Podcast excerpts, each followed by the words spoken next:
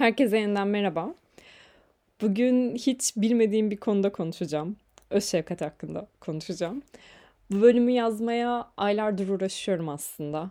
Bu konuda sevdiğim birkaç tane kitap var. Onlardan özet çıkartmaya çalışıyorum vesaire. Ama bir türlü bitiremiyorum metni. Yani böyle bir türlü içime sinmiyor. Olmuyor. Bir şeyler olmuyor. Bir şeyler eksik kalıyor. Çünkü yani kendi hayatımda hiç uygulayamadığım şeyler bunlar. Öyle olunca da sadece teorik bir özet çıkartmak çok anlamsız geldi gözüme.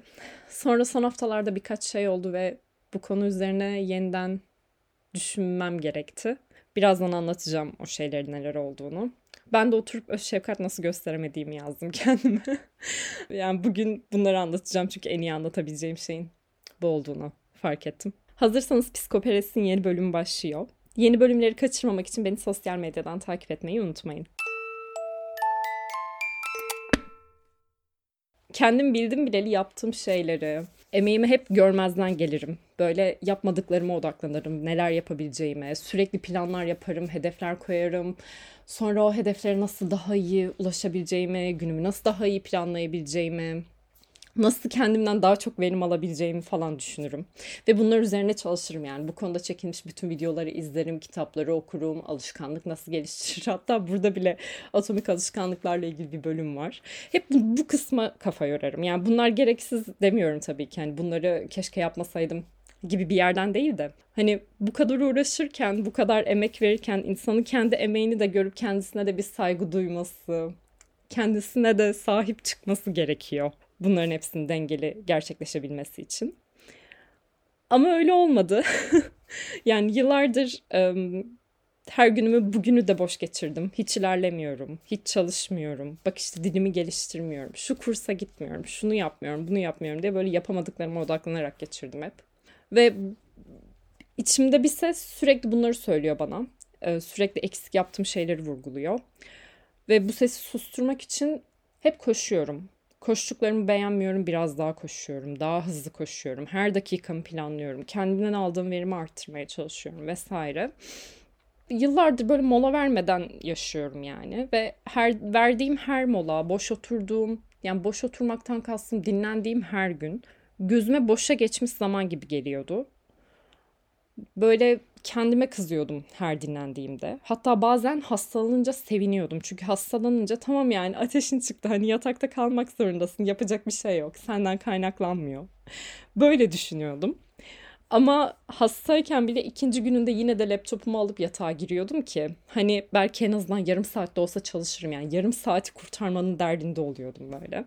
Şimdi bu sürece dönünce dönüp bakınca uzaktan uzaktan dediğim de yani bunları yapmayı bırakalı birkaç ay falan olmuştur.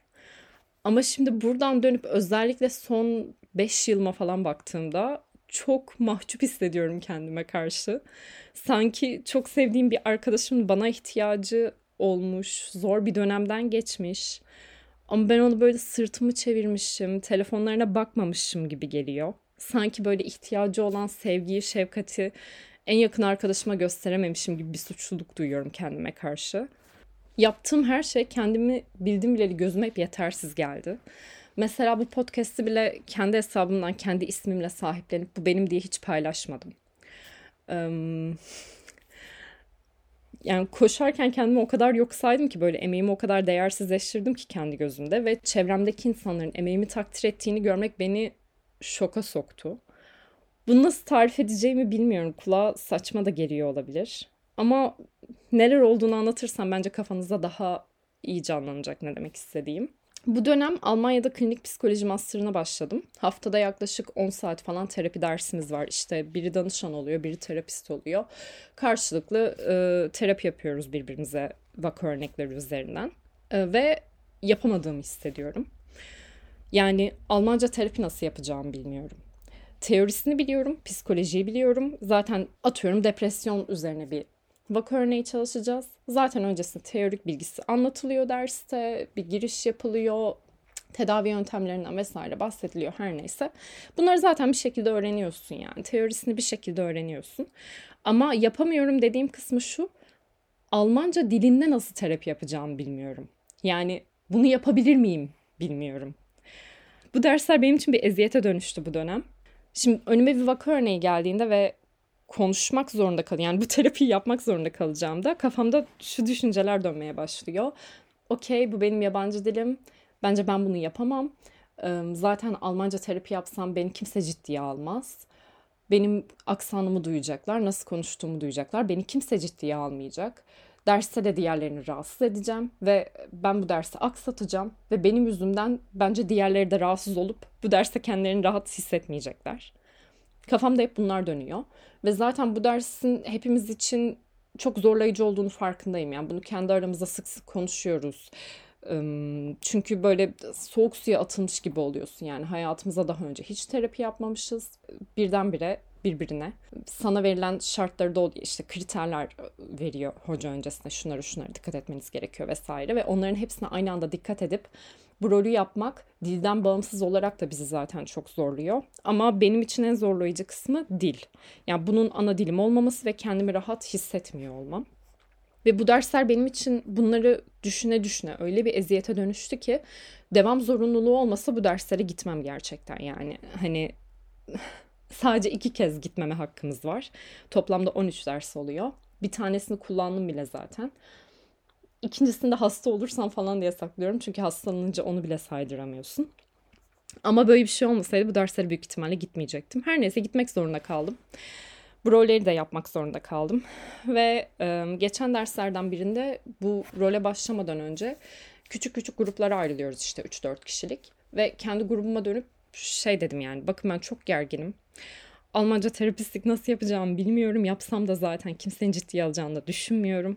Hani sizinle bile bu rolü yapma, yaparken çok geriliyorum diye böyle uzun uzun açıkladım. Sonra önce bir şok oldular galiba dersin ortasına kaygımı salıp bıraktığım için. Sonra konuşmaya başladık. Benim konuşmamla ilgili kafalarında daha önce hiç böyle bir soru işareti olmadığını, her söylediğimi anladıklarını, gayet iyi konuştuğumu falan filan söyleyip destek oldular. Kızlardan biri hani bırak Türkçeyi ben İngilizce bile terapi yaptığımı hayal edemiyorum. Gerçekten müthiş bir şey yaptın dedi. Ve bunları duyduktan sonra o dersteki rol kısmını çok rahat yaptım. Sonraki derslerde de daha rahattım. O yüzden iyi de geçti. Ama işte benim bunları duymayı beklememem gerekirdi. Yani ben bu dilde psikoloji lisansı okudum. Bu dilde tez yazdım. Beş yıldır burada yaşıyorum. Ya bu dili konuşabiliyorum yani. Bunun için kendimi ikna edebileceğim deneyimler var elimde aslında. Ama bir türlü ikna olamıyorum yani. Bir türlü yeterli hissedemiyorum kendimi. Buna ikna olmam için, kendime saygı duyabilmem için, kendime daha iyi davranmam için başka insanların saygı duyduğunu görmeyi beklememem gerekirdi. Hani az önce dedim ya hep hiçbir şey yapmamışım gibi geliyor. Zamanımı boşa geçiriyormuşum gibi geliyor. yetersiz hissediyorum, yetmiyor bir türlü diye. İşte o hiçbir şey yapmadığımı düşündüğüm sırada yabancı dilde ve sonradan öğrendiğim bir yabancı dilde sözel bir bölüm okuyup yeni bir ülkeye alışmaya çalışıp aynı anda 20 saat bir işte çalıştım. Yani hayatımı sürdürmeye çalışıyordum aslında ve bunların hepsi gözüme bir hiç gibi geldi hep. Yani tek düşünebildiğim yapmadığım şeylerdi. İşte gitmediğim kurslardı ya da atıyorum o günümü 2 saatimi boş geçirdiysem 10 saatimi dolu geçirmiş olmama değil o 2 saatimi boş geçirmiş olmama odaklanıyordum. İnsan düşmanına bu kadar acımasız davranmaz gerçekten. Düşündükçe sinirleniyorum şimdi. Benim öz şefkati sıfırdan en baştan alıp kendime anlatmam, öğretmem gerekti. Ama böyle gerçekten 101 seviyesinde hani dinlenmek tembellik değildir. Kendine ayırdığın zaman boş harcamış zaman değildir. Bedenine iyi bakmadan, kendine zaman ayırmadan oradan oraya koşturamazsın. Sen robot değilsin. Ha, robot olsan bile ara sıra parçaların bakımını yapman gerekirdi. Hani hiç mi düşünemedin? Gerçekten ya bunlar hiç mi bir noktada kafana dank etmedi? Düşünemedim. Çok zor oldu bunları öğrenmem. O yüzden özellikle son birkaç yılıma dönüp baktığımda kendime karşı çok mahcup hissediyorum. Ve son e, terapi seansımda normal terapiden bahsediyorum. Ders olandan değil. 4-5 kez kısmet dedim terapistimle konuşurken ve bunu bir noktada fark edip sordu. Son zamanlarda gerçekten her şeye kısmet deyip geçmeye başladım. Çünkü ittirmekten ve zorlamaktan bıktım artık. Yani böyle biri olmaktan da bıktım. Böyle yaşamaktan da bıktım ve artık böyle yaşamak istemiyorum. Ve bunu açıkladıktan sonra terapistim insanın kendisinden bıkması iyi bir şey ancak o zaman bir şeyleri değiştirmeye başlıyor dedi. Çok haklı. Yani bundan bıkmasaydım sanırım uygulamaya geçemeyecektim. Çünkü ben zaten bu bölümü okuyorum yani. Bu konuların hepsiyle aslında haşır neşirim bir şekilde. Hani ım, bu kavramların hepsini biliyorum. Teoride bunların hepsini biliyorum. İnsanın kendisine zaman ayırması gerektiğini vesaire vesaire. Ama teoride bilmekle onu hissetmek çok farklı şeyler. Yani bunu hissedebilmem için benim gerçekten bir noktada kendimden bıkmam gerekti. Oraya dönüp bakabilmem için. Başka türlü olmayacaktı yani. Hani onları okumak, öğrenmek bir işime yaramadı gerçekten.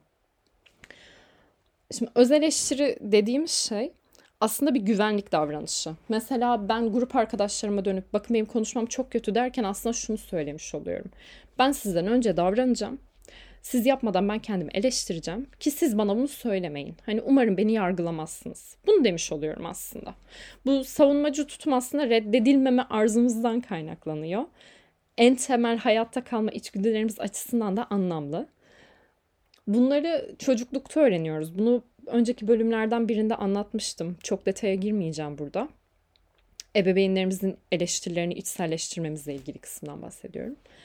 Bu kafamızın içinde duyduğumuz bir sese dönüşüyor. Bu öz eleştirinin hata yapmamızı engelleyeceğine inanıyoruz. Böylece başkalarının eleştirilerinden kaçabileceğimize inanıyoruz. Ya da o korktuğumuz eleştirileri duyduğumuzda eğer bunlar bizim daha önce kendimize milyonlarca kez söylediğimiz şeylerse aynı güce sahip olmuyor. Yani o kadar kırılmıyoruz. Bir de şöyle bir tarafı var. Yetersizliklerimize karşı öfkeye kapıldığımızda bu öfke bize bir tür güç veriyor, bir dayanıklılık veriyor. Yani yargıladığımız yönlerimizden daha üstün olduğumuzu hissetme şansına sahip oluyoruz. Bu şeye de benziyor biraz. Ee, hiç gerçekçi olmayan, yüksek standartlar koyup bunları karşılayamadığımızda üzülerek en başta bu kadar yüksek standartlara sahip olmakla bağlantılı üstünlük duygumuzu pekiştiriyoruz. Bu örüntüleri görebilmemiz, kendimizle ilgili farkındalığa, farkındalığa varmamız evet önemli. Ama onlarla ilgili kendimizi yargılamamamız da gerekiyor. Öz eleştiri sizde alışkanlık haline gelmişse bu aslında dolambaçlı bir yoldan kendinizi güvende tutma biçiminiz olabilir. Öz eleştiriye verilebilecek en iyi karşılık onu anlamak, ona karşı merhametli olmak ve ardından onun yerine daha nazik bir yanıt koymaktır aslında. Yeterince uzun süre kafanızı duvara vurduktan sonra artık bir noktada eh yeter deyip kendi neden olduğumuz bu acının bitmesini isteriz. Kristin Neff öz şefkatin üç temel bileşeni olduğunu söylüyor. Birincisi öz nezaket. Yani kendimize karşı eleştirel ve yargılayıcı olmaktan ziyade daha nazik ve anlayışlı olmak. Nasıl bir arkadaşımızla yapıyorsak öyle. Bir hata yaptığımızda kafamıza sopayla vurmaktansa kendi omzumuza destekleyici bir kol koymak. Bu kulağa saçma geliyor olabilir. Bu konulara siz de benim kadar yabancıysanız pratikte. Ama öz şefkat sadece kendi yargılamayı bırakmaktan geçmiyor. Yani sadece içimizdeki zorbayı susturmaktan fazlasını ifade ediyor. Mesela bir arkadaşımızın bize ihtiyacı olduğunda nasıl yanında oluyorsak, nasıl destek oluyorsak kendimize de aynı şekilde yaklaşmamız aslında öz şefkat. Bu eleştirel iç sesi değiştirmek için ilk adım olarak kendinizi gözlemlemeniz lazım. Ve bu öz eleştirinin tavan yaptığı anları düşünmelisiniz. Yani o anların farkında olmalısınız. Mesela bir konuda kötü hissettiğinizde Kendinize söylediklerinizi düşünün. İç konuşmanızı kelimesi kelimesine not edin. Tekrar tekrar ortaya çıkan kelimeler var mı? Yani genellikle bir konunun etrafında dönüyor olur aslında. Ve onları yazdığınızda büyük ihtimalle gözünüze çarpacaktır. Ve bu ses size geçmişte sizi eleştiren birini hatırlatıyor mu? Bu ses hangi zamanlarda aktifleşiyor? İkinci adım bu sesi yumuşatmaya çalışmak ve eğer bunu yapmakta zorlanıyorsanız Yine dediğim gibi çok sevdiğiniz bir arkadaşınızı düşünün ve bu cümleleri o kendisine kurmuş olsaydı ona neler söylerdiniz? O destekleyici konuşmayı kendinize yapmaya çalışın. İkincisi ortak insanlığımızın tanınması. Yani acılarımız tarafından yalnız ve yabancılaşmış hissetmek yerine yaşam deneyiminde başkalarıyla bağlantılı olduğumuzun farkına varmak. Özellikle utandığımızda ve kendimizi yetersiz hissettiğimizde başkalarıyla olan ortak yönlerimize odaklanmayız. Mesela o sunumu yapmaktan tek korkan kişi bizmişiz gibi gelir. Ya da işte bir yerde söylediğimiz şeyin aptalca olduğunu düşünüyorsak o ortamda aptalca konuşan tek kişinin biz olduğumuzu düşünürüz. Buna inanırız. Ya da başarısız olduğumuzda kendimizi çevremizden kopuk hissederiz. Kendinden nefret etmenin o sınırlı alanında olduğumuzda sanki insanlığın geri kalanı yokmuş gibi gelmeye başlar. Bu bir duygusal tünel görüşü yani sınırlı bir bakış açısı. İşten çıkarıldığımızda çevremizdeki herkes işinde çok başarılıymış gibi gelir. Ya da Almanca konusunda kendimi sürekli yetersiz hissederken bir tek bu sorunu ben yaşıyormuşum gibi geliyor. Ama sonra buradaki diğer yabancı arkadaşlarımla oturup sohbet ettiğimde birebir aynı cümlelerle şikayet ettiklerini görüyorum ya. Yani hepimiz aynı cümleleri kuruyoruz. Hepimiz benzer deneyimler yaşıyoruz. Farklı alanlarda belki ama benzer zorluklardan geçiyoruz. Üçüncüsü farkındalık yani acımızı görmezden gelmek ya da onu abartmak yerine deneyimimizi dengeli bir farkındalık içinde tutmak. Burası bence en zoru. Yani başka bir deyişle gerçekle yüzleşmek kendimize şefkat gösterebilmek için önce çektiğimiz acıyı kabul etmemiz gerekiyor. Çünkü hissetmediğimiz şeyi iyileştiremeyiz. Yani bir şey istediğimiz gibi gitmediğinde, bir şeyi başaramadığımızda o başarısızlığın bizde yarattığı acıya değil başarısızlığın kendisine odaklanıyoruz genelde. Hatta hayatımızda bizden kaynaklanmayan şeyler yolunda gitmediğinde de kendimize acımasız davranıyoruz. İşte oradaki bakış açımızı değiştirmek. Önce bir ne hissettiğimize bakmak. Orada neden böyle hissettiğimize bakmak. Çektiğimiz acıyı görmek. O acıyı görüp sonrasında kendine bir destek atmak. Bu kısım farkındalığı oluşturuyor. Ama kendimize şefkat göstermek sadece ruhsal ve zihinsel süreçlerden ibaret değil. Eğer kahvaltımı cipsle yapıyorsam öğle yemeğinde çikolata yiyip hatta tok tutsun diye Snickers yiyip üzerine de 2-3 bardak kahve içiyorsam zaten kendime özen gösterdiğimden söz edemem. Yani sadece düşünce gücüyle yapamam bunu. Stres altındayken bedeninize nasıl davranıyorsunuz? Burası da çok önemli. Mesela çok stresliyken insan taş kesildiğini hissediyor. Sanki böyle bütün kasların gerilmiş gibi oluyor. Ve böyle ne yaparsam yapayım rahatlayamıyorum sanki. Mesela böyle hissettiğiniz zamanlarda kendinizi rahatlatmak için yaptığınız işte biraz kestirmek, kısa bir yürüyüş yapmak, ılık bir duş almak, sağlıklı bir şeyler yemek Bunların hepsi fiziksel öz şefkat kategorisine giriyor.